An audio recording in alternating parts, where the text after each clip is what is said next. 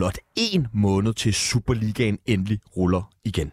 Men frygt dig, vi står i dag klar med en times fodboldsnak, hvor vi kort skal vende lidt transfernyheder fra suppen, inden vi kaster os over verdens dyreste og måske bedste liga, nemlig Premier League. I dag dykker vi ned i North London derbyet mellem Arsenal og Tottenham, inden vi rykker nordpå til et andet derby, nemlig mellem de to Manchester-klubber, United og City. Hvis man kigger på weekendens resultater, kunne man fristes til at tro, at vi var rejst i en tidsmaskine tilbage til starten af nullerne, hvor de to absolut stærkeste klubber i engelsk fodbold hed Arsenal FC og Manchester United. Oh, how the tables have turned. Som altid sidder verdens smukkeste og bedste producer klar på knapperne, og han hedder stadig Kasper Damgaard Christensen. Mit navn er selvfølgelig Sebastian Peebles. Jeg er svært, og du lytter lige nu til Fodbold FM. Men som altid står jeg her selvfølgelig ikke alene. Første gæst på holdkortet er for anden uge i streg den tidligere Superliga-spiller for FC Nordsjælland og Lyngby, nemlig dig, Mads Thomsen. Velkommen til. Tak skal du have. Hvis øh, du nu tager fankasketten af, vil du så vurdere, at United er med i titelkampen i år? Nej, det, øh, det, det synes jeg ikke, de er.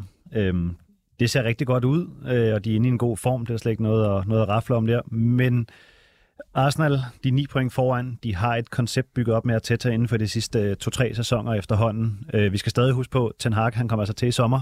Øh, han har rykket klubben vanvittigt langt. Men, men det er stadig et fundament, som, som ikke er lige så sikkert, synes jeg, som det ser ud, som Arsenal er lige nu. Og vi skal snakke meget, meget mere om især Arsenal, men også Manchester United, når vi kommer længere ind i programmet. Øh, jeg vil også gerne høre dig med, altså Casemiro. Har han været den bedste signing i klubben i de sidste 10 år?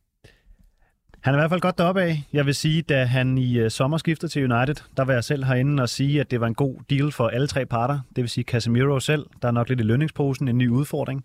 Real Madrid sælger en øh, 30-årig spiller, som jeg husker ham, øh, for i omegnen af han 60 millioner euro.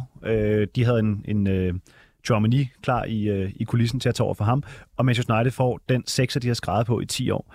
Jeg synes altså, at det ligner, at det er United, der har gjort den bedste handel der, for hold da fast, hvor er han god på den sekserposition. God defensivt, kombineret med de øh, offensive tendenser, han også har i sig. Han er en klasse-klasse sekser. Jeg læste en historie her forleden dag for et øh, lidt mindre pålideligt medie, så jeg skal ikke kunne sige, hvor rigtig den er, men altså, det var den her om, at øh, Casemiro skulle var efter sine på vej til Manchester United og skulle sidde hjemme og se den der kamp mod Brighton, eller mod, mod, øh, Brentford. Brentford. mod Brentford, hvor United jo taber 4-0, Ja. øh, og hvor de fleste andre professionelle fodboldspillere nok havde sagt, at jeg tror sgu, jeg kigger andet sted hen. Øh, efter et nyt hold, så havde øh, Casemiro skrevet til sin agent, I'll, I'll fix it. Han var angiveligt meget determineret på, at det der, det skulle han nok løse. Øh, det har han jo. Han har holdt sit ord. meget, meget imponerende attitude, hvis uh, det er en rigtig historie. Så skal jeg også byde uh, velkommen til de sidste 50% af dagens panel, som består af en mand, som ikke er bleg for at overnatte her på adressen, bare for at få lov til at medvirke i programmet. Og det er selvfølgelig dig, Peter Frohlund, som er uh, kommunikationsdirektør og branding uh, ekspert, eller direktør, undskyld, i Arbejdernes Landsbank.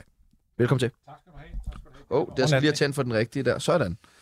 Jamen, tusind tak. Det der med overnatningen skal vi lige øh, have arrangeret en dag, kan jeg fornemme. Jeg har ikke prøvet endnu, men det lyder, det lyder faktisk nemmere for alle parter. Uh, ja, og jeg, jeg skal jo høre dig, øh, Peter, for der er jo sket en del, siden du var herinde sidst. Brøndby har blandt andet fået uh, ny træner i uh, Jesper Sørensen. Hvad tænker du om den ansættelse? Jeg tænker, at... Øh, jeg tænker, at det er en stor overraskelse. Jeg tænker, det er en kæmpe opgave. Og jeg tænker, det er en meget stor chance at tage, øh, sådan helt generelt. Det er et, øh, et af de fire største, øh, tænker jeg, job, man kan få i Danmark som træner, hvis vi tager herrelandsholdet med. Og skal man have det som sit første job? Det er jeg ikke sikker på, man skal. Øh, cheftrænerjob sådan rigtigt. Jeg er med på, at han har trænet øh, Silkeborg på et tidspunkt, men det var uden sejr i 17 kampe. Øh, så så jeg, jeg, jeg, synes, det er en kæmpe chance og en enorm stor overraskelse. Hvor, hvor meget kender du egentlig til, øh, til Jesper øh, Sørensen her? Fordi for mig er han sådan relativt ubeskrevet blad. Jeg husker, at han spillede AB godt nok, for der var selv ungdomsspiller derude, men ellers så ved jeg ikke så meget om ham. Nej, men det gør jeg heller ikke, men, men hører jo, at han er en rigtig dygtig taktiker, og det tror jeg også, han er. Jeg tror også, han har været en meget, meget stor og god hjælp for, øh, for hvad hedder det, Nils Frederiksen, da Brøndby blev mestre. Men Altså, der er bare stor forskel på at være behind the scenes og komme med input til en, der skal træffe en beslutning, og så til at være den, der skal, der skal have de her input, og så få, føre det ud på banen og træffe beslutninger. Så, så en stor chance, men, men, øh, men, men glæder mig da til at se det, og håber da, at øh, altså, de, de har jo selv været ude at sige, at det har været en proces med mange dygtige, øh, kvalificerede emner, øh, og man har valgt ham, og det, så må han jo være god. Så, så det, det, Køber du den? Tror du, at de helt, helt, altså de træner, som Brøndby måske allerhelst vil have, de gider til Brøndby? Jeg vil være overrasket, hvis altså, Jesper Sørensen har været første valg, sådan vil jeg sige det. Og øh, kan du godt også være lidt bekymret for, nu skal vi til at tale om transfers i Superligaen lige kort her efter det her, men øh, være lidt bekymret for, at der ikke rigtig er noget at snakke om fra Brøndby side af? Ja, det kan jeg faktisk godt lidt. Altså, det, det kan jeg faktisk godt lidt. Altså, jeg, jeg tror... Altså, de har jo lidt, øh, lidt flere penge nu, men, men, øh, men altså, hvad skal den stakkels øh, Jesper Sørensen gøre? Altså, han har en kæmpe trup og en masse, som ikke præsterer. Skal han satse på for dem til at præstere? Skal man købe nye? Øh, kan man nå at spille nye ind? Altså, man har fem finaler, inden at øh, man eventuelt skal spille øh, enten kvalifikationsspil eller slutspil øh, om mesterskabet. Så altså, ja, det, det, det, jeg synes virkelig, det er spændende, det må jeg sige, og det, det er det er jo også en, en gambling at købe på spillere og tro, de kan redde det. Så, så jeg, jeg, jeg kunne godt forestille mig, at der bliver relativt stille. Jeg, jeg, jeg kan også bare mærke, altså uden at jeg jo egentlig er Brøndby-fan eller noget som helst, men jeg bliver lidt smule bekymret på, på Brøndbys vegne, at nu er vi halvvej, over halvvejs igennem det her transfervindue, vinterens transfervindue, og hvis man vil handle, ikke har fået hentet nogen til vores den situation. Vi så ved sommerens transfervindue, hvor det lige pludselig alt som foregik på de tre sidste dage af, af vinduets åbning. Nå, men velkommen til, til dig, Peter, og undskyld, det var ikke for at træde for meget i, i Brøndby-ulykken, eller i hvert fald, øh, hvad skal man sige, nervøsiteten omkring. Den har haft en lang pause, så giv den bare gas. det er længe siden, vi har tabt. Lad os kaste os ud i det, som vi altid skal. Skulderklap og takling. Lad os bare starte over hos dig, Mads. Har du taget et skulderklap med? Jamen det har jeg, og jeg har øh, kigget det engelske, ikke helt overraskende, og øh, jeg har simpelthen taget James Ward-Prowse. Jeg må bare lidt på hatten over det frispark, han, øh, der ligger i den højre fod der. Altså senest her i weekenden ude mod Everton. Man kan jo efterhånden kalde det sådan en klassisk trademark, øh, Ward-Prowse. Jeg tjekker lige, han er så på 16 frisparkscoringer nu i Premier League. Det er kun overgået Beckham på 18. Øh, det er, han er med en cool frisparkskonge, ham der. Det er helt vildt. Altså, det var også... Øh, man kunne godt undre sig over, at han ikke har måske spillet en, en større rolle i andre klubber, eller i hvert fald øh, har, har fået lov til at få et lidt, lidt større skifte, ikke? Jo, altså der har været meget snak om, at han, han skulle videre, øh, og op på næste hylde fra, fra Southampton af. Jeg vil sige, jeg tror ikke på, at han kommer til den der klassiske top 6 øh, klub i, i England. Dertil synes jeg ikke, han er god nok. Øh, men der ligger helt sikkert der ligger nogle, nogle kompetencer gemt i ham med sit spark og hjørnspark og frispark osv., som, som kunne være meget værd. Øhm, jeg har ellers altid set, at kunne se ham som en Tottenham-spiller. Jeg ved ikke hvorfor. Jeg skulle lige sige, jeg, jeg, jeg, jeg stod lige og tænkte på, på Tottenham, og hvis man skal være lidt fræk, så er de måske ved at glide ud af top 6 og blive erstattet af Newcastle. Så det kunne godt være, det var, det var, det var Tottenham, vi skulle, øh, vi skulle kigge på der. Ej, det er klart, at han, han har noget i sig, som, som kan være enormt afgørende. Det, øh, det, det kan der ikke være to meninger om. Ej, fin honorable mention der til James Ward-Prowse. Uh, et skulderklap, Peter? Jamen, det er egentlig... Øh, og jeg kan nok afsløre, at han er fløjtende ligeglad med, at han får det. Men han får det alligevel Erik Ten Hag. Jeg synes... Øh, ja, jeg tænker, der, der er folk nok, der har rost ham, så han overlever nok, om han er med her. Men det er han, fordi jeg synes, øh, det, det er stærkt gået. Der, der er virkelig sket mange ting. Det er en svær klub øh, Manchester United at komme til, og da han kom til dem, var det virkelig et projekt, der skulle, øh, der skulle arbejdes meget med.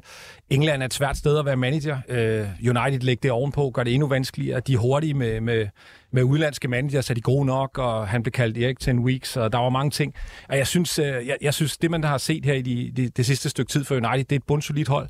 Man kan se hans aftryk, og det ligner et tophold, som har, øh, hvad hedder det, tænkt sig at blive. Altså der, der er gode signings. Øh, Både øh, Eriksen på, på den fri og Casemiro, Casemiro i allerhøjeste grad, som, som nævnt. Altså, jeg synes, det, det arbejde, han har lavet, og under de forhold, han har lavet dem, det er enestående flot. Øh, det, det synes jeg, hans, hans første managerjob i England, det, det, er, det er klasse.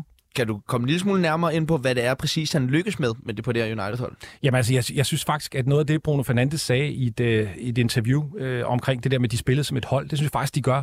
Alle kender deres positioner. Øh, de arbejder faktisk stenhårdt alle sammen, og, og har en, en, en ret stærk øh, taktisk struktur og en plan. Og jeg synes, se, senest her mod, mod City var de øh, fantastisk gode til at få lukket øh, de farlige ned, og har, har Fred inde til at, at, og have øh, De Bruyne i lommen og sådan noget. Altså, der er nogle små taktiske greb, som, som spillerne forstår, og som de eksekverer på, og det giver fantastiske resultater. Og øh, Peter, nu er vi hos dig, så lad os bare tage det mindre sjove øh, ugens takling. Jeg starter med den? Ja. Jamen, øh, lad mig da bare øh, blive i øh, de engelske managers, og i øvrigt også en, der er fløjtende ligeglad med, at han får en takling, men det er, det er Frank Lampard. Altså, jeg tænker, at verden øh, må snart opdage, at han bare er en dårlig manager. Øh, jeg, jeg synes, at han leverer ingenting i de klubber, han har været. Han var dårlig i Chelsea. Jeg er med på, at de fik en fjerdeplads med en masse unge spillere, men det var gode spillere mere, end det var en god manager. Øh, fik øh, ødelagt Chelsea lidt, og altså, de, de resultater, han havde i Derby, havde de managers, der kom før, og, og i øvrigt øh, den første, der kom efter også. Altså, det, det, det er sådan et klassisk eksempel på et navn, som får for meget øh, plads, øh, efter min mening, øh, til, til at få gode jobs. Everton er en stor klub. Øh, man kan diskutere truppens sammensætning, og man kan diskutere, øh, hvad skal man sige, det udtryk, Everton har.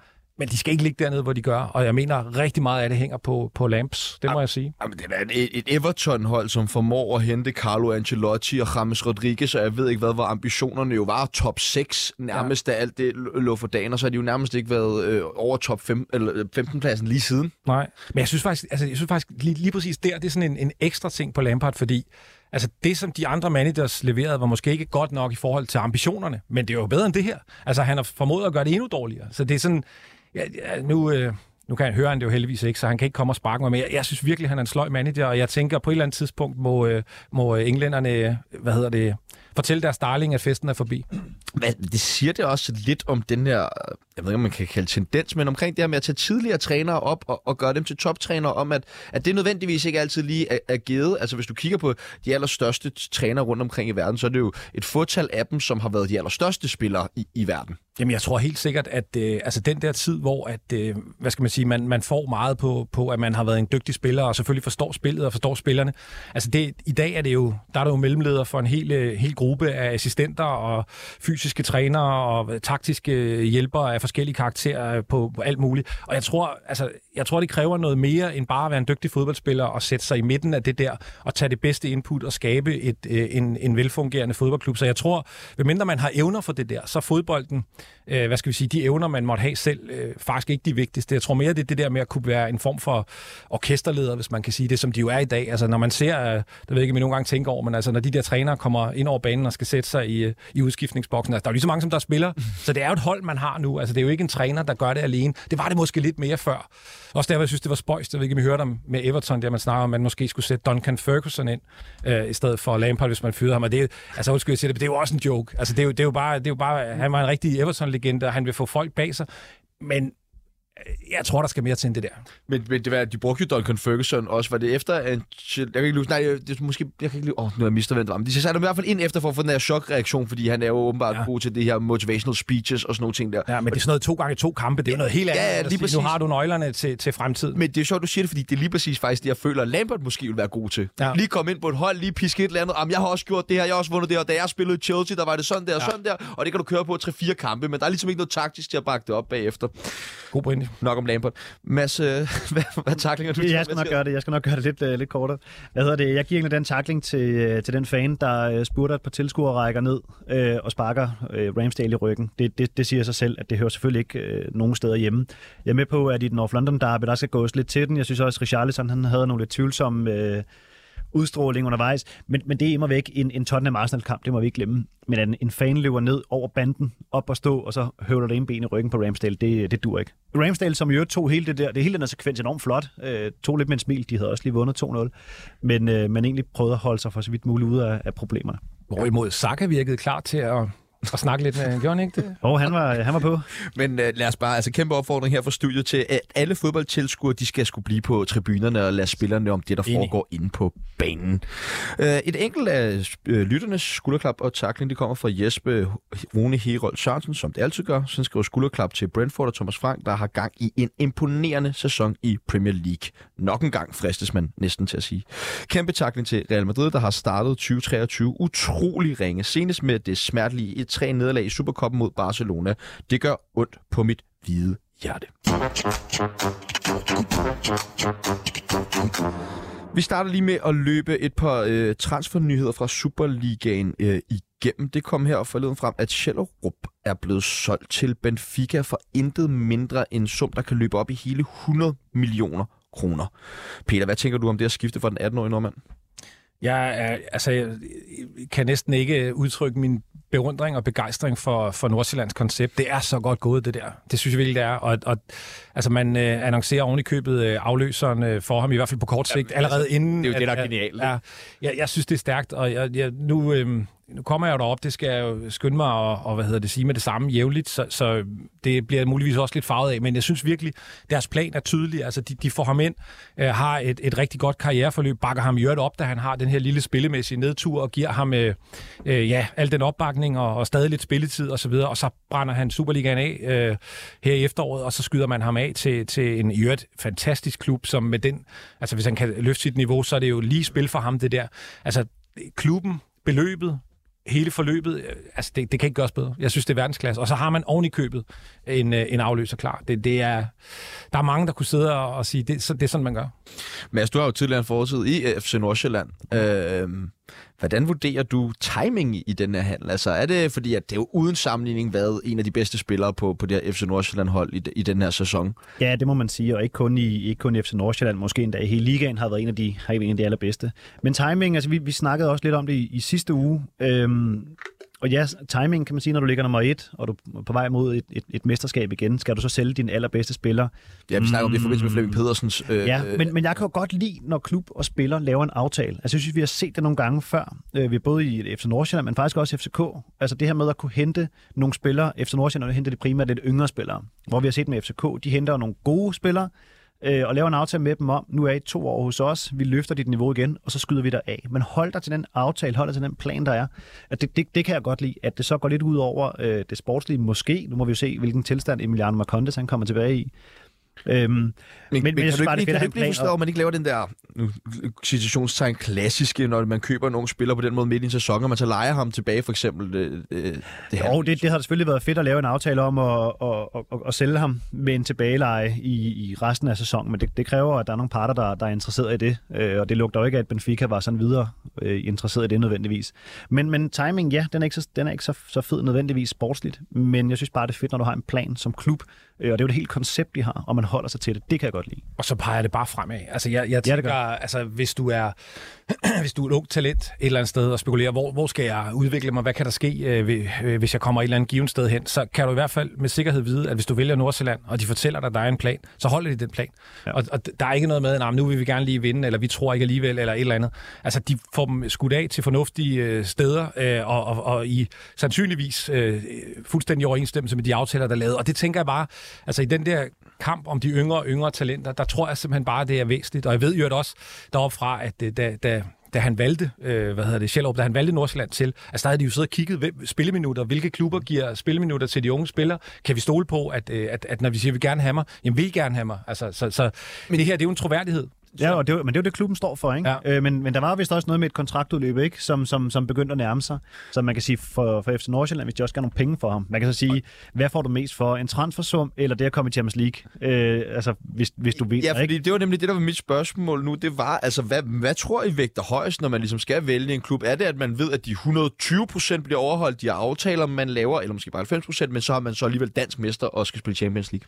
Jeg tror, det er meget afhængigt af, altså du tænker på spillerne? Ja, præcis, da de skal ja. vælge en klub som Nordsjælland. Jeg tror, det er meget afhængigt, fordi jeg synes jo, det her skifte fra Sjællerup, jeg synes, det er, det, er, det er fedt på, på nærmest alle parametre. Altså en spiller, som med, også med sit bagland, altså han virker sgu som en fornuftig fyr. Øhm, der var, der var en langt større klubber, der var interesseret i ham. Øh, men alligevel går de ud og siger, okay, nu har vi, nu har vi klaret øh, mission completed med FC Nordsjælland. Hvad er næste skridt? Jamen det er så Benfica. Han kunne måske godt have råd til Liverpool eller Manchester United eller altså, klubber i, i den størrelse. Men hvad så med hans udvikling? Vil den gå i stå? Altså penge, adresser, alt sådan noget. Det skal nok komme, når du bliver god nok. Men han bliver ikke god nok af, hvis han havner på bænken i Liverpool. Så bliver han, så bliver han ikke god nok. Bliver han ikke bedre. Men hvis spiller han to-tre år fast i Benfica, og brænder den liga af også, jamen så skal han sgu nok blive, blive god nok. Ikke? Så jeg tror for ham, der har en, en karriereplan og en karrieresti været enormt vigtig. Og der kan man sige, der er måske andre spillere, der kigger lidt mere på, åh oh, fedt mand, hvis jeg kan komme til, til Liverpool som, som 18-årig og, og tjene 20-25 millioner om året, så er, det, så er det sgu det, jeg skriver under på. Ikke? Jeg tror også, det handler meget om, hvad for en type spiller man er. Ja. Altså jeg, jeg tror, når man er øh, så dedikeret som han, og øh, det her øh, entourage omkring ham med hans øh, far og andre i spidsen, altså hvis man tror, han virkelig tror, han bliver en stor stjerne, så tror jeg ikke, altså FC Nordsjællands placering i Superligaen i to sæsoner betyder et hak. Jeg tror, det betyder noget at hvad hedder det, få noget spilletid, få noget erfaring, blive bedre, og så vide, at altså, det er en klub, der kan sælge de rigtige steder hen. Det tror jeg betyder meget mere end en enkelt uh, Champions League-deltagelse i givet fald. Ja. Der tror jeg, hvis man er lidt mere i tvivl, eller man, man måske skal bruge den Champions League-deltagelse til at, at, at, at, at, at gøre ens karriere større, så tror jeg måske, man kan vælge en anden klub. Men, men for ham, der har allerede, da han kom til Nordsjælland, har sigtet på det næste, der er det her den rigtige måde at gøre det på, tror jeg. Og dem, dem tror jeg, der er mange af, de spillere af de helt unge. Det er måske også nemmere at have is i maven, når man ved, talentet nu engang er så stort Nemlig. som Schellerups. Altså fordi, ja. at hvis talentet er lidt mindre, og Liverpool byder sig til, jamen okay, er det her min eneste chance? Jeg har brændt den af de sidste halve år, men det var lort de to år, der var for inden. Jamen jeg er nødt til at tage Liverpool nu, ellers får jeg ikke chancen igen. Hvor en som Schellerup jo, altså siden han var 16 år gammel, har han jo altså spillet på top-top niveau, øh, så det er måske nemmere at skulle ja, have is i maven. Ja, det skal man jo også være, være realistisk omkring, og så sige, hvilket niveau har, har du som spiller, og har du så brændt Superligaen af et halvt års tid, og der venter en masse millioner på dig derude, velvidende, at ah, det er måske nok ikke min hylde det her, så kan jeg da godt forstå, hvis man takker ja tak til det. Var det ikke noget med Lump, der også engang tog til Rusland og var sikret 20 millioner om året? Jo. Altså på en fireårig kontrakt, 80 millioner, det, tænker ikke, man siger nej til, hvis man godt ved, at niveauet ikke er højere end det er bare Silkeborg. Kina, ikke? Altså, men, Kina. Nå, men i hvert fald, uh, Benfica, de har jo taget altså, de helt store spenderbukser på i det her transfervik. Du har virkelig indstillet sigtekort mod uh, Skandinavien, fordi de har jo også hentet Kasper Tingstad i uh, Rosenborg, uh, som skiftede jo fra Horsens til Rosenborg i sommer, for det var 10 millioner kroner. Uh, men han har altså lavet 15 mål og 9 oplæg i 14 kampe for den norske klub. Og efter sine øh, så skulle han være blevet solgt for, jeg tror det er 60 millioner, men det kunne vist løbe helt op i øh, lige under 100 millioner, 97 millioner. Det er jo fuldstændig vanvittigt. Det er en af de vildeste transfers i, altså... øh, i dansk transferhistorie. Ikke fordi, øh, altså han er sikkert en dygtig spiller, men, men netop som du siger, altså i, i sommer løb han rundt øh, i Horsens. Horsens. Øh, så kommer han til Norge og laver et havermål, men, men det, altså det, det, det spring, han tog fra, fra Horsens til at være en, en, en god spiller i Norge, synes jeg var stort. Og det, han skal tage nu, er jo er fuldstændig absurd stort. Men, men altså, de må jo tro på ham. Det er jo, selv for en klub som Benfica, er det jo relativt mange penge, så det er jo ikke sådan en, en spiller, man tænker, jeg køber og så håber en gang bliver god. Han skal blive god. Øh.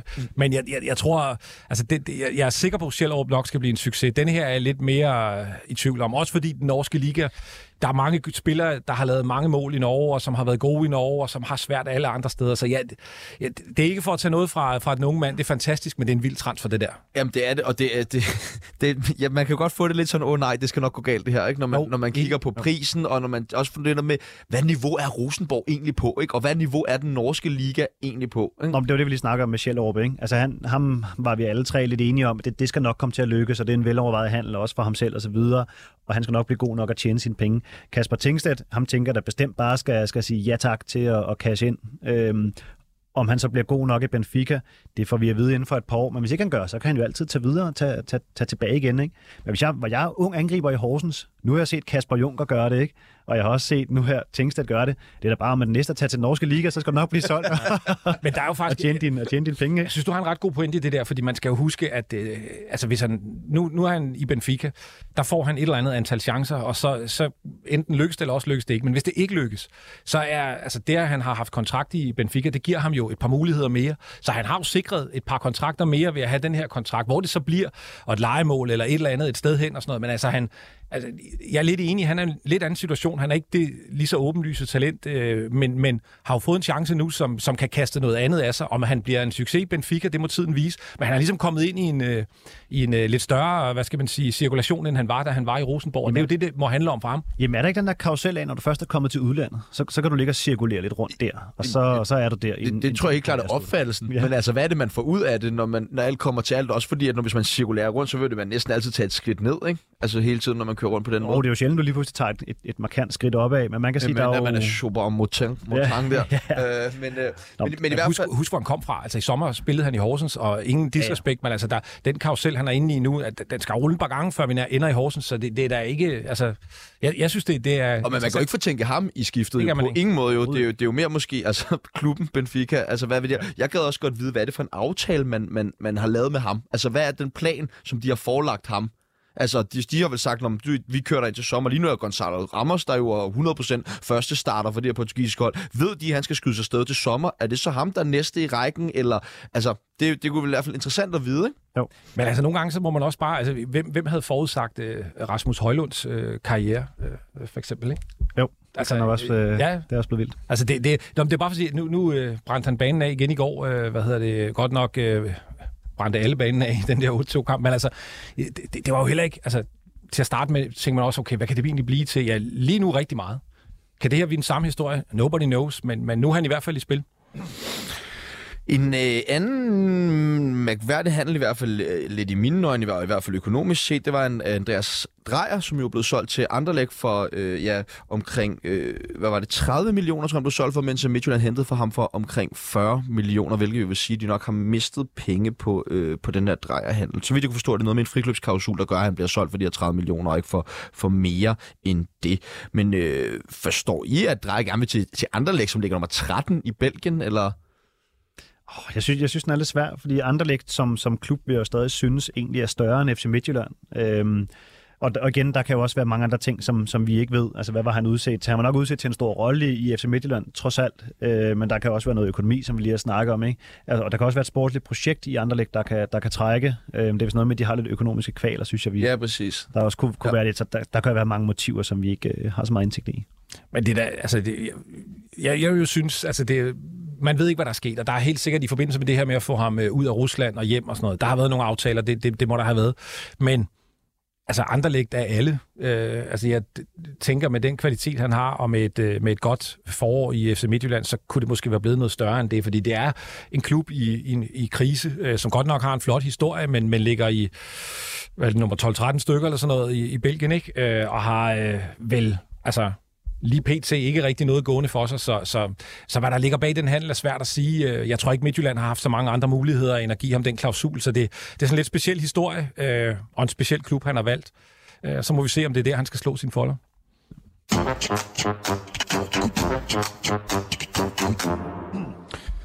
Arsenal viste sin dominans i North London derbyet, hvor de slog ærkerivalerne efter to scoringer i første halvleg. Det betyder altså 0-2 til Arsenal på, på udebane. The Gunners har nu 47 point efter 18 kampe og har 8 point ned til Manchester City på anden pladsen. Vi kaster os lidt over ligaens førerhold om lidt, men lad os i første omgang rette fokus mod kampen. 0-2, var det et retvisende resultat, Mads? Ja, det synes jeg, det var. Jeg synes, der var... Øhm der var forskel på, på de to hold. Øh, navnligt i første halvleg, der synes jeg virkelig, man kunne se, at Arsenal de er bare markant bedre lige nu, i hvert fald end, øh, end Tottenham. Øh, der var et højt pres, der var, der var fart i, i spillet, øh, der var den her intensitet, som vi kender fra Arsenal den her sæson. Jeg synes virkelig, de dominerede stort i, øh, i første halvleg. Udnyttede deres chancer. Øhm, det var ikke, fordi jeg synes, de på den måde vade de chancer, men, men, men spillet var, var afgjort i, øh, i deres forvær. Jeg synes, det ændrer sig noget til anden halvleg, hvor jeg faktisk synes, at, øh, at Tottenham kom langt bedre med. De formåede at komme lidt længere frem på banen. Arsenal var ikke lige så offensivt, dominerede ikke lige så meget offensivt. Øh, men der var ligesom sådan lidt en stillingskrig på, på midten med lidt, en lille smule overvægt til Tottenham. Øh, det overrasker mig faktisk lidt at se, at, at Arsenal ikke kunne, kunne fortsætte det. Men altså 2-0 ved pausen, og man ved en hurtig omstilling til Martinelli eller Saka, så står den 3-0. Så er det måske også okay lige øh, at, at trække sig en smule. Peter, øh, hvis du kigger på det her, den her første halvleg, som Arsenal øh, dominerede rimelig meget, hvad er det så for nogle ting, som lykkes så godt for, for Arsenal? Altså Mads var de kort ind på det, det var øh, noget identitet, hold op, intensiteten var højt hos Arsenal-holdet. Ja, så synes jeg, det er centralt på midten. Øh, der er de rigtig gode til at få, øh, få Tottenhams øh, spillere, midtbandsspillere ud af position, så Ødegaard kommer i nogle gode positioner, hvor han jo dels scorer, men, men han har også et godt skud inden det, og kan sætte spillet op. Jeg synes, den der den der konstellation inde på midten, der var, der var Arsenal bare skarpere, øh, og så, så, så altså udover den der lille taktiske ting, så handler sådan nogle kampe jo til syvende og sidst også om kvalitet. Og Tottenham har valgt øh, fortsat at spille med falsk etter, og det betyder bare meget. Altså han tager ingenting derinde. Jeg synes, han skal tage begge mål. Øh, set fra min, øh, selvfølgelig den første, men ja. også den anden. Og så, så fordi nu, nu sagde du, at, at, at Tottenham ikke været i chancer, øh, da de havde, hvad hedder det, øh, presset i anden halvleg. Men altså, Arsenal havde jo heller ikke i chancer. Det, det, ah, øh, og, og, sådan en gang Conte fodbold, han er jo ikke bange for, at de andre har bolden lidt, og sådan, så jeg tror, det første mål er han virkelig, virkelig ærgerlig over. Det er alle selvfølgelig, men det smadrer lidt øh, gameplanen. Når det er så sagt, så er Arsenal bedre, og det synes jeg tydeligt, man kan se. Øh, de er, han er taktisk dygtig, Arteta, virkelig, synes jeg. Altså, det, det er blevet et... Øh, øh, apropos øh, projekter, da han overtog, det var det jo også sådan lidt, hvad skal Arsenal være? Har aldrig rigtig fundet sine ben efter vinger, og det er jo mange år siden efterhånden. Men det har de altså nu, og det ligner et tophold endnu en gang. Øh, så, så, så super fortjent sejr, men, men, men også afgjort af, at, at, at altså, der er nogle Tottenham-spillere, blandt andet deres målmand, som bare ikke er god nok, og det, det koster altså synes, det var meget sjovt at se, nu nævner du også øh, det med Ødegård. Altså rundt, rundt omkring på banen var der jo også nogle, nogle interessante ting at kigge på. For eksempel Arsenal, de har tre mand derinde centralt, altså Partey, Xhaka og Ødegård. Tottenham løber med to, altså primært med Sara og Højbjerg. Så allerede der, der har de en, der har de en, en, en fordel, kan du sige. Ikke? Og mange af de her kampe, det er omkring midtbanen, at det store slag skal, skal stå. Det så vi også lidt på den kamp, vi skal snakke om lidt senere. Men, men Arsenal har en, har en fordel der. Så kan man sige, ja, så har øh, eller Tottenham, undskyld, de har tre mand fremme med Kulusevski, Kane og Son. Men der har Arsenal altså fire rimelig gode forsvarsspillere. Især også det her med White, der jo er den, deres højre bak, men jo ikke er den her flyvende offensiv højre bak, man kan holde lidt igen og kan holde lidt fast i Son. Øhm, så, så jeg synes faktisk, at Tottenham lå lidt skidt til, til Arsenal, men det er jo, det er jo en altså, kado til Arsenal for, for at udnytte det. Ikke? Øhm, også de spiller meget på, der, på deres wings, øh, og der står Tottenham måske lidt den der kattepine med, når de spiller 3-4-3 eller 5-3-2, eller hvad, hvad de nu brugte opstilling. Øhm, skal vi trække vores wingbacks ned, så bliver det også enormt defensivt med 5, eller skal vi lade dem blive lidt fremme, så efterlader vi bare tonsvis af plads til Martinelli og Saka. Så jeg synes virkelig, at, at det, det lå godt til Arsenal, det her. Og hvis man må være lidt hård ved vores øh, danske ven øh, Højbjerg, som jo ellers er rigtig god, men sådan en, en, øh, en, en situation som den kamp her, hvor han er op imod, altså i undertal, men op mod tre virkelig, virkelig gode spillere på bolden, øh, blandt andet der har han det altså svært. Han, han er ude af position rigtig, rigtig meget. Når man sidder og kigger begge de uh, skudchancer, hvor, uh, eller både målet uh, og hans skudchance udgår, der er det jo, hvis man skal være lidt hård, det er jo egentlig Højbjerg, der er væk fra sin position. Og dem var der så mange af de der situationer, hvor ja. han, han, han kan godt lide at arbejde, og han har jo energi som, som ganske få spillere, og det, det, det er jo udelukkende en god ting. Men han bruger for meget af den energi på at jagte et hold, der er øh, numerisk i overtal centralt, og som meget, meget nemt kan spille udenom det der. Så jeg, jeg synes, altså specielt i første halvleg, der, han har virkelig svært ved sin, øh, ved, ved sin placering, når de møder så godt et hold, som, som de gør, og tre så gode øh, ja. boldspillere, som de jo faktisk er. Og det, og det er jo lige de præcis det, ikke? De, de er jo enormt teknisk stærke Arsenal, og så løber du rundt derinde to mand på midtbanen mod, mod tre dygtige tekniske spillere. Øh, egentlig lidt vildt, vi skal trække Xhaka med ind som dygtig teknisk spiller, men ja, det er en udvikler sig til at blive den her sæson her. Ikke? Men også med Sara, jeg har ikke set så meget til, til Sara derinde på midtbanen. Det har også set lidt bedre ud, synes jeg, med Højberg og Bentancur. Jeg synes jeg egentlig spillet godt sammen, men, men han, skal, han skal dække for lidt ekstra, ikke? Og der, som du siger, Peter, der kommer han jo bare på, på, på tynd is, fordi de er de gode Arsenal. De mangler meget Bentancur derinde på den der Tottenham midtbane, har manglet ham i al den tid, han jo har været væk.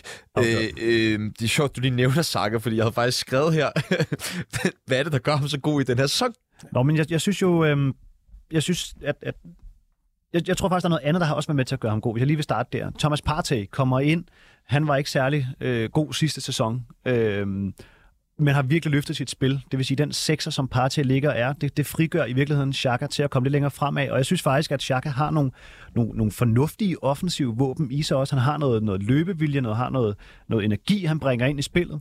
Øhm, jeg synes faktisk også, at han, han nogle gange øh, kan fyre et ganske habilt langskud af, øh, men, men kommer med øh, lidt længere frem på banen, øh, og har måske også lidt roen til at spille nogle gode afleveringer. Vi så ham også spille en catcher fuldstændig fri med, med Hugo Lloris. Jeg tror, det var i anden halvleg. Ja, det er anden halvleg. Øh, hvor, hvor han spiller ham helt fri.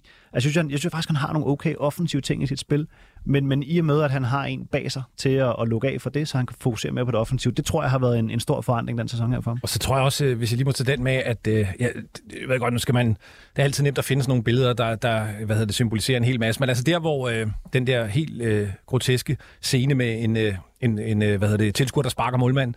Der, der er Saka på vej til at tabe hovedet, og det er faktisk Arteta, der får ham øh, øh, altså sådan givet ned. Og jeg tror, altså jeg, jeg, jeg synes, hvis I bemærker det, der er jo heller ikke de her Saka-hjerneblødninger, hvis man bruger det udtryk, i spillet mere. Jeg tror, Arteta er en rigtig god manager for sådan en spiller som Saka, og har fået ham til at bruge den energi, han har. Altså, Saka, ikke? Jo, hvad sagde jeg? Saka.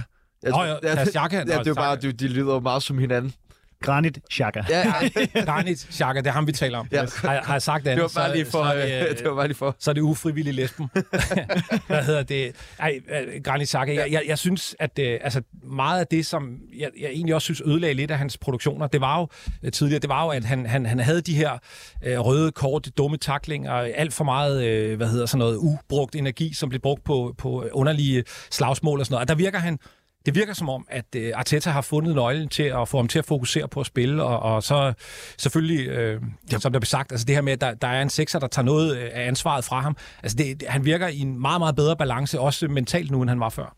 Jamen det er, og tror du ikke også, det har hjulpet Xhaka at få frataget det anførbind? Jo, Altså så han ligesom kunne fokusere bare på at spille fodbold, og ikke skulle være ham der, der skulle gå forrest i alting, og især når det gik dårligt for Arsenal, var han måske også lidt af en humørspiller. Det er jeg slet ikke i tvivl om.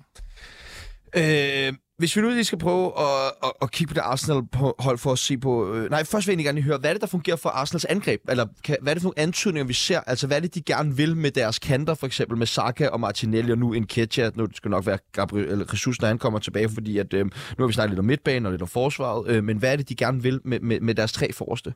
Jeg synes jo, det er meget, meget tydeligt at se, at der, hvor at Saka øh, og Martinelli er stærke, det er jo selvfølgelig de offensive en mod en situationer. De kommer i enormt mange øh, en mod en situationer. Jeg synes, det ligner, at de har en relativt bred udgangspunkt øh, i banen, når de, når de har bolden Arsenal. Det vil sige, du, det, det gør jo også Tottenhams hold bredere. Nu er de jo så kun tre eller fem, og der vil lige skal vente øh, dernede bag. Så der, men der er enormt meget, mange meter, deres modstanders bag, øh, bagkæde, de skal forholde sig til øh, når de står så bredt, så vil deres baks automatisk nødvendigvis trække ud af. Hvis ikke de trækker ud, så har de kæmpe meget plads. Og hvis de bliver lidt længere, eller hvis de, hvis de trækker ud, jamen, så er der meget plads til, til nieren derinde. Så, så får bragt dem i, i scene, og så en lidt mere dynamisk angriber i form af en catcher, Øhm, de hentede selvfølgelig Gabriel Jesus i, i sommer øh, for et stort millionbeløb, og han spillede også meget, startede godt, gik så fuldstændig død og ikke scoret i 10 kampe eller sådan noget. Og har fået en catcher ind. Jeg er ikke sikker på, at han skal være deres fremtidige nier, men han bringer noget, noget energi, og det er jo meget det, det, som holdet lever på. Altså det er jo noget energi, det er noget, det er noget fart, ikke? Men de to, de to fløje, hvis vi skal holde ved dem, jamen det er den her offensiv en mod en, og få dem bragt, bragt ind mod målet. Altså det tror jeg virkelig har været enormt vigtigt for dem.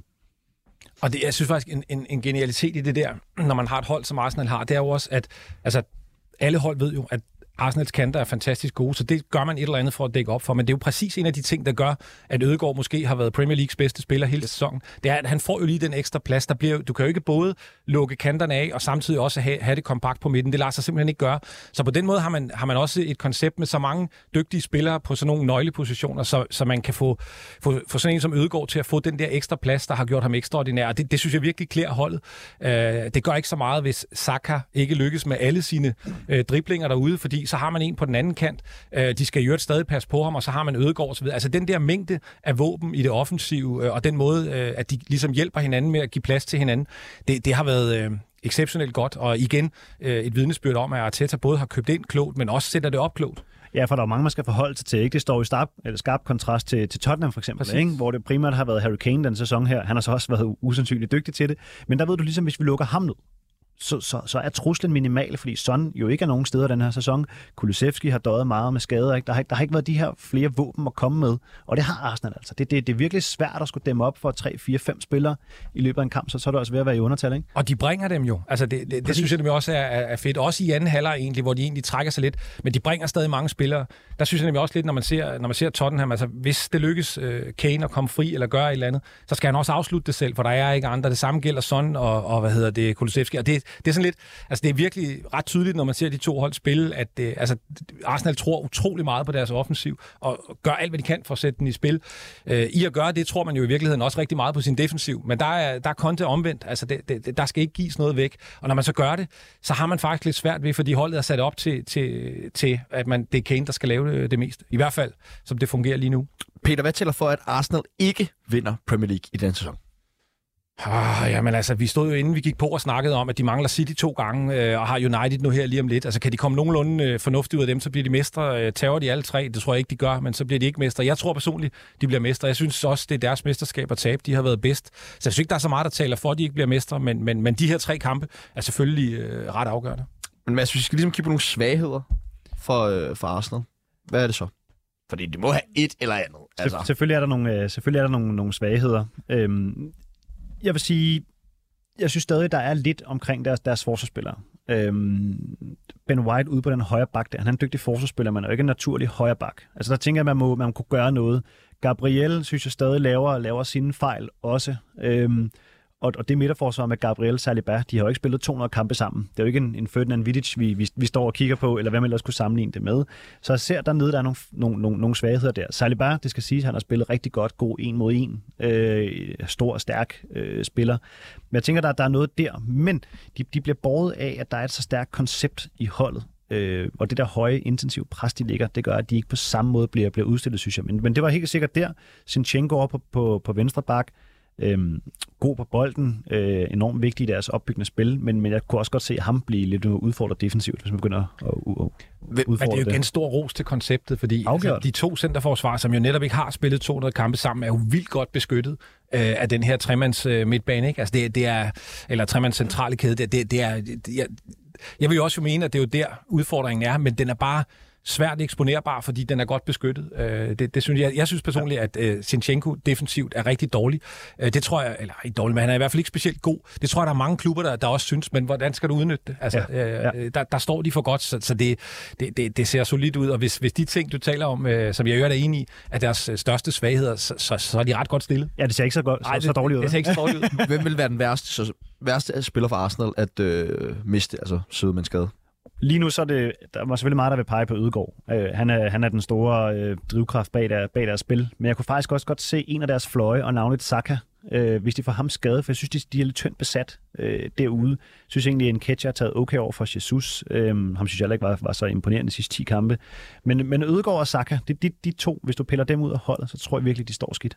Jeg tænker også på sådan en som Party, som jo, som vi også var inde på tidligere, jo frigør en del rum til, til mange af de spillere, som lig, ja. ligger foran dem. Lidt ligesom Uniteds Casemiro jo også har, har gjort i den her sæson, som jo får mange af de andre spillere til at kunne løse deres egen opgave. Altså det, det niveau, han har leveret på, der, der vil han være et stort tab. Og det, men altså, nu har vi jo nævnt, hvad, nu er vi oppe på tre eller fire. Altså der, de har mange nøglespillere, og, og, og må ikke de ville kunne klare at miste en af dem. Men, men altså, Ødegaard, tænker jeg sådan isoleret set, har vel været, som jeg sagde før, den bedste i, i Premier League, og det må vel betyde et eller andet, hvis han gik ud. Så jeg vil pege på ham. Og så ja, hvor meget tror jeg i, at øh, nu var du selv inde på det med os lige her, at de er lidt tyndt besat på kanterne, så var, i forlængelse af det, hvor meget tror du, at øh, de sidder i Arsenal og river sig i håret over, at øh, Mudrik fra Shakhtar røg til Chelsea her lige på aller sidste? Det tror jeg, de er enormt ærgerlige over, men når det, skal, når det så er sagt, så tror jeg faktisk, at Arsenal kører lidt en, en stil og en plan om, at hvis du vil vores projekt, jamen så er det det, du skal købe ind på. Du skal ikke bare købe ind på at få 400.000 pund om ugen, og i øvrigt så som klub kræver, at vi skal betale alt muligt. De har været ret klare i udtrykket, Shakhtar fra start af sagt, 100 millioner, så sælger vi. Øh, det kunne de selvfølgelig bare have, have, have lagt. Altså, så har han jo skiftet til dem. Det var ikke nogen hemmelighed, at han kunne godt tænke sig at komme til Arsenal. Øh, men men, men jeg tror, de, jeg tror, de er, er, er trætte af det. Og der, øh, det koncept kan man jo også godt lidt se nogle antydninger af i Manchester United, som jo har hentet 3-4 spillere, som nærmest selv har presset øh, et skifte igennem i deres respektive klubber for at komme til United. Det er blandt andet Martinez Anthony og nu senest Vort Weghorst. Men øh, lad os bare hoppe videre til en af de andre helt store kampe i den her weekends Premier League-runde. Der blev serveret noget af en lækker bisken 13.30 øh, lørdag eftermiddag, da Manchester United tog imod Guardiolas Manchester City, som øh, nok engang tabte lidt overraskende point i mesterskabsstriden, da, striden, da United løb med en 2-1 sejr hjemme på Old Trafford. Og øh, Peter, var det et retfærdigt resultat af United, de løb med sejren? Ja, det synes jeg godt, man kan sige, det er. Altså, øh man kan jo starte med, det er altid et godt sted at starte. Altså, selvfølgelig skal man bruge sine øjne, men stats skader heller ikke, og øh, City har et skud på mål i hele kampen. De har bolden meget, men jeg synes, United var rigtig fornuftigt taktisk indstillet og sørgede for, at øh, City havde bolden meget på områder, hvor den ikke rigtig øh, blev, øh, hvad skal vi sige, øh, eller hvor det ikke blev farligt for dem. Så, så samlet set synes jeg, øh, hvad hedder det, synes jeg egentlig, det var fortjent, og jeg, øh, har ikke aktier i nogen af, hvad hedder det, klubberne fanmæssigt, men jeg synes også, det er meget fedt for, for Ten Hag, fordi altså lidt ligesom Arteta, som vi talte om før, så bliver man jo ved, når de der klubber, der har været gode en gang, begynder at blive gode, så bliver man jo ved med at sige, bare vent til de møder, bare vent til de møder, alt det der. Og der, der må det også være meget fedt for ham at vise, at man fortjent kan vinde. De, de, er, de var bedst øh, i første halvleg. De havde en periode, hvor de var lidt presset i anden halvleg, men samlet set over 90 minutter, så synes jeg ikke, der er nogen, der kan pive øh, over, over resultatet. Så kan man diskutere målene, det ved jeg ikke, om vi skal, men det kan man. Men det ændrer ikke ved, at øh, altså, det, det, det var en fortjent sejr. Lad os bare tage den nu. Lad os ja. tale om elefanten i rummet. Lad os tale om det, det offside-mål der til 1-1 fra United side. Hvad tænker du om det, Peter?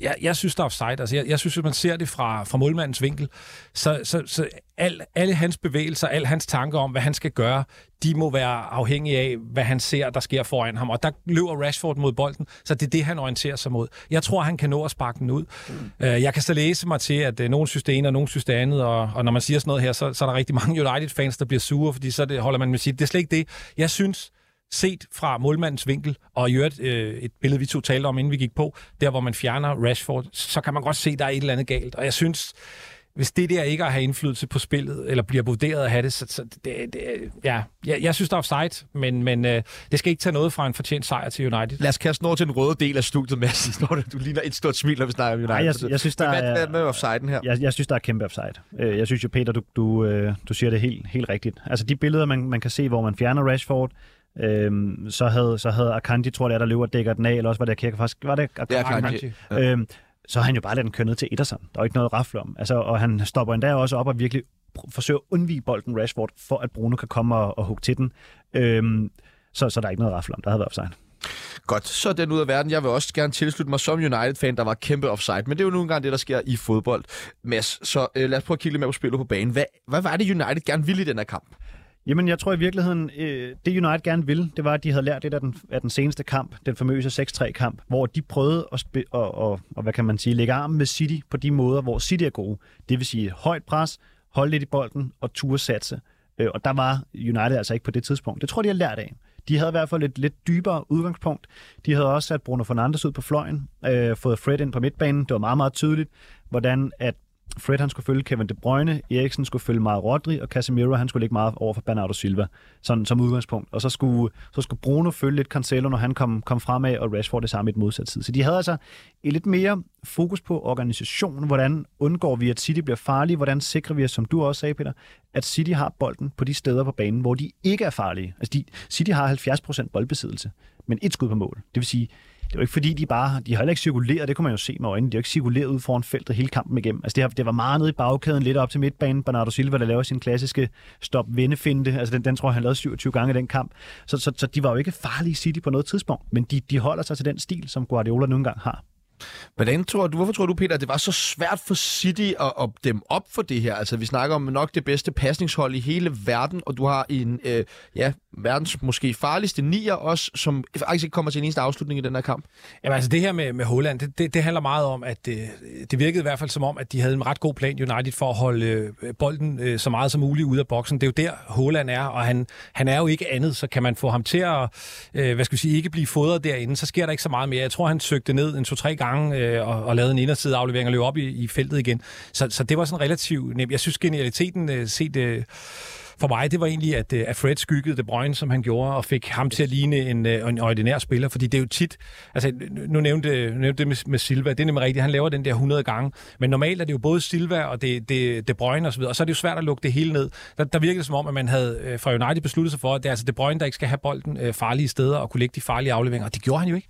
Og piller du ham ud, og det må også være meget bekymrende for, for Guardiola at se, at, at piller du ham ud, så er der faktisk ikke rigtig nogen, der sådan umiddelbart tager over. Altså, en Phil Foden var fuldstændig væk. Altså, de får lukket øh, de her kanter ned, ind til, til Grealish kommer ind og, og, og nikker bolden ind. Men det var jo ikke fordi, at han var god ude på kanten. Det var, at han fik løbet ind og, hættet indlæg ind. Jeg synes, de var gode til at, at, at få lukket de spiller ned, der kan noget, og i særdeleshed De Bruyne. Og så, så ligner City bare et hold, der, der, der løber rundt og spiller den på tværs. Ja, det, det, synes jeg var, var en taktisk ting, der også var interessant at se. Det her med, at, at det er Malaysia, der spiller venstre bak, og ikke Luke Shaw. Jeg vurderer Malaysia til at være, eller Malaysia, undskyld, til at være bedre defensivt end Luke Shaw, hvor han tit kan, kan stå og snorke lidt, hvorimod Shaw er meget bedre offensivt. Øhm, Juan Bissaka i den anden side, jeg ved godt, der han var skadet, øhm, men Juan Bissaka er jo en, altså en konge defensiv over for Phil Foden, ikke? som også er en, en Det er jo lidt tør, en white kompleks man kan have med Bissaka, selvom Ja, han er mere skolet øh, højre dør end, end Lige præcis, White lige præcis. ikke? Ja, men, øh, men i hvert fald, altså, det, det, det kan måske være, være, være svært for nogen at forstå øh, det her Holland-projekt øh, i City, altså hvad det ligesom, hvad, hvad, hvad er ideen med det? Fordi det, for mig, når jeg kigger på det her City-hold, så kan det godt ligne, at nogle af de spillere, som målene har kommet fra de sidste mange sæsoner, ser lidt amputeret ud i forhold til at skulle op og afslutte. Altså, de ligger længere tilbage på banen, de kommer ikke lige så meget i feltet. Det er som om, de, de viger pladsen for, for ham. Er det, har det, kan, åh, det, jeg kan næsten ikke sige det her, men er Holland måske har været en lidt dårlig idé? Nej, jeg synes ikke, det har været en dårlig idé, men jeg kører den der. Altså, jeg kører den der. Jeg, jeg, jeg tror, at, at øh, Holland er så stor en stjerne og har haft så, så stærk en start, så, så, så han fylder for meget i deres, øh, hvad skal vi sige, sådan, altså det mentale for de andre. Altså, det handler om at få sat ham i spil for nogle øh, pasninger i, øh, i, i boksen, hvor han jo er farlig.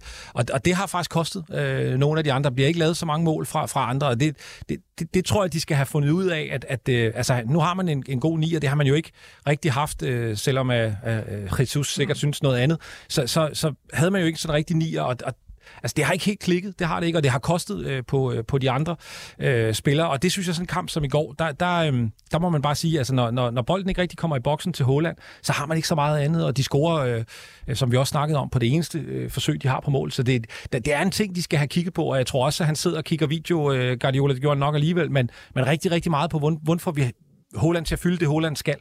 Ja, for der har været lidt kritiske røster, ikke? Og ingen har sagt, at Holland han har ikke lagt mål on top, kan du sige, i forhold til det City plejer at lave. Han har bare taget for de andre. Han har slået målene til sig, ikke? Det er det samme. Altså, jeg sad lige og kiggede lidt inden, inden udsendelsen i dag. Det er faktisk kun én gang i de sidste ni kampe, at City har lavet tre kasser. Og det er jo altså ikke sådan, vi kender City og Guardiola. Så de har jo, ud over Haaland, har de jo også nogle andre udfordringer. Altså, vi snakker om den kamp nu her, ikke? Altså, et skud på kassen den anden dag mod United. Det, det ligner jo ikke dem. Så, så der er helt sikkert et, et, et formdyk, både for Haaland, men også generelt for Manchester City lige for tiden. Men hvad kan det komme af? Altså, er de bare med det i City, eller er det det her med at få den her spiller ind, som ligesom har... Jeg synes jo også et eller andet sted, øh, Liverpool, dem skal vi snakke mere om i, i næste uge, øh, men, men det her, de spillede jo med en falsk nier, det var sådan, vi kendte dem, for nu trak ned, så havde du Salah og, og Mane, som trak ind, så lige pludselig så skulle de købe Darwin Nunez, og de skulle have en, en, en rigtig nier øh, i stedet for, og det gjorde bare enormt meget for den måde, som Liverpool har spillet på. Altså, jeg ved ikke, om det er lidt af samme problem, som City står overfor. Jeg, jeg, jeg, hørte, jeg sad faktisk også og tænkte på det, jeg hørte også nogen snakke om den anden dag, at City, deres, navnlig deres offensiv, hvis man tænker over at de er faktisk meget, meget få spillere, som har fart, og som faktisk kan, kan drible sine direkte modstandere og sætte dem af. Altså Riyad Mahrez har nogle fantastiske driblinger, men, men er jo ikke den der væver kanttype, der, der dribler fra nogen.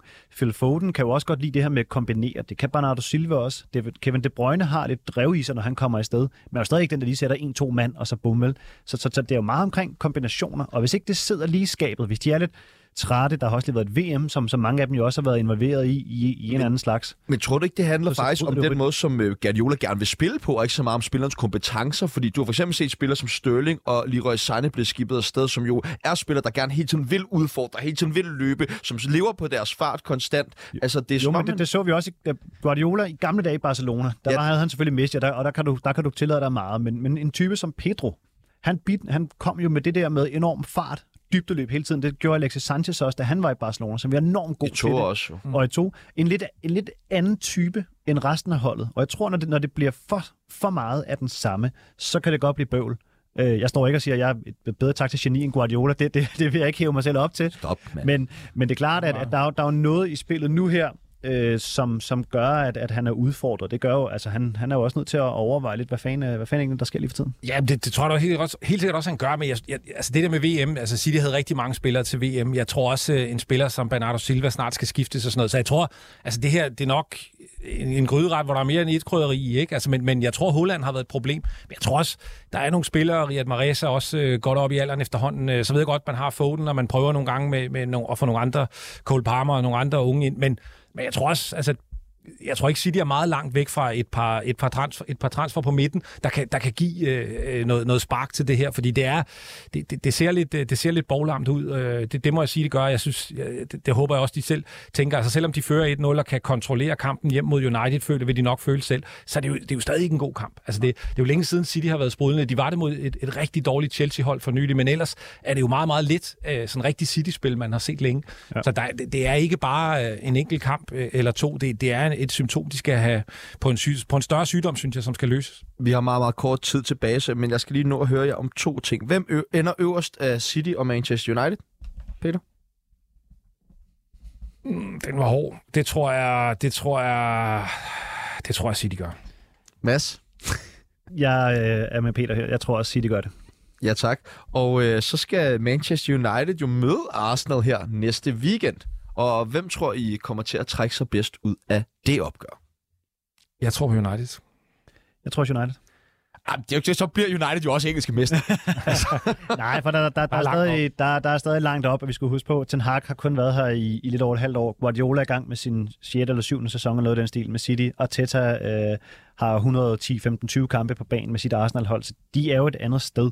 Øhm, men, men jeg ser stadig godt, eller United kan, kan, kan drille dem, men jeg tror, de vil have lidt flere ups and downs, øh, end, end navnlig som Arsenal vil have. Men selvfølgelig er de med i mesterskabskampen. Og det er de endnu mere, når de har slået øh, Arsenal. Det er de. Altså, det, det er de tre hold, man skal kigge på. Øh, det, det synes jeg, man skal. Det er sød musik for mine ører.